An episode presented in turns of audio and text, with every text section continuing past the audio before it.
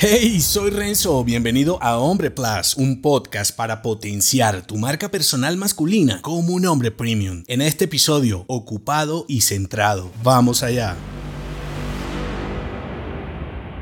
Si el oro contemporáneo se llama tiempo, ¿cómo es que su ausencia te hace sentir un hombre exitoso? Estar siempre ocupado, sobre todo la mayor parte de tu jornada de trabajo, te hace sentir un hombre importante. Verte colapsado puede pensarte erradamente que tienes mayor valor y que eres necesario y a veces imprescindible para los demás. Sin embargo, ¿sabías que cuanto más relevante eres, más tiempo deberías tener disponible? Disponer de tiempo para elegir es el mayor lujo de un hombre y pocos se lo pueden permitir. Entonces, la cuestión no es estar ocupado, sino en qué centras tu atención para ser un hombre libre. Por eso, es más valioso estar concentrado que ocupado. En otras palabras, centrar tu atención en los asuntos que realmente valen la pena y tienen significado para ti, dependiendo de los resultados que busques, por supuesto. Si no puedes separar el trigo de la paja, nunca podrás ser más productivo y permanecer ocupado solo te impedirá alcanzar tu misión imposible. Piensa que el tiempo multiplicará lo que sea en lo que te centres. Los hábitos adecuados vuelven al tiempo tu mejor socio. Los malos hábitos transforman al tiempo en tu peor enemigo. Para resolverlo, diferencia entre la falta de tiempo y la falta de energía. Son cosas diferentes. Muchas veces te centras en la falta de tiempo y tu desafío es que igual con todo el tiempo del mundo no tienes la energía para accionar. Por eso, prestar atención a lo que prestas atención te ayudará a determinar lo importante de lo urgente, para luego comenzar tu día con lo que volverá tu jornada exitosa. Y te preguntarás si lo urgente, bueno, a menos que trabajes en una sala de emergencias, no debería siquiera existir. No es suficiente con que estés ocupado, es elegir y decidir en lo que estás centrado. Si te gustó este episodio, entérate de más en nombre.plus. Hasta pronto.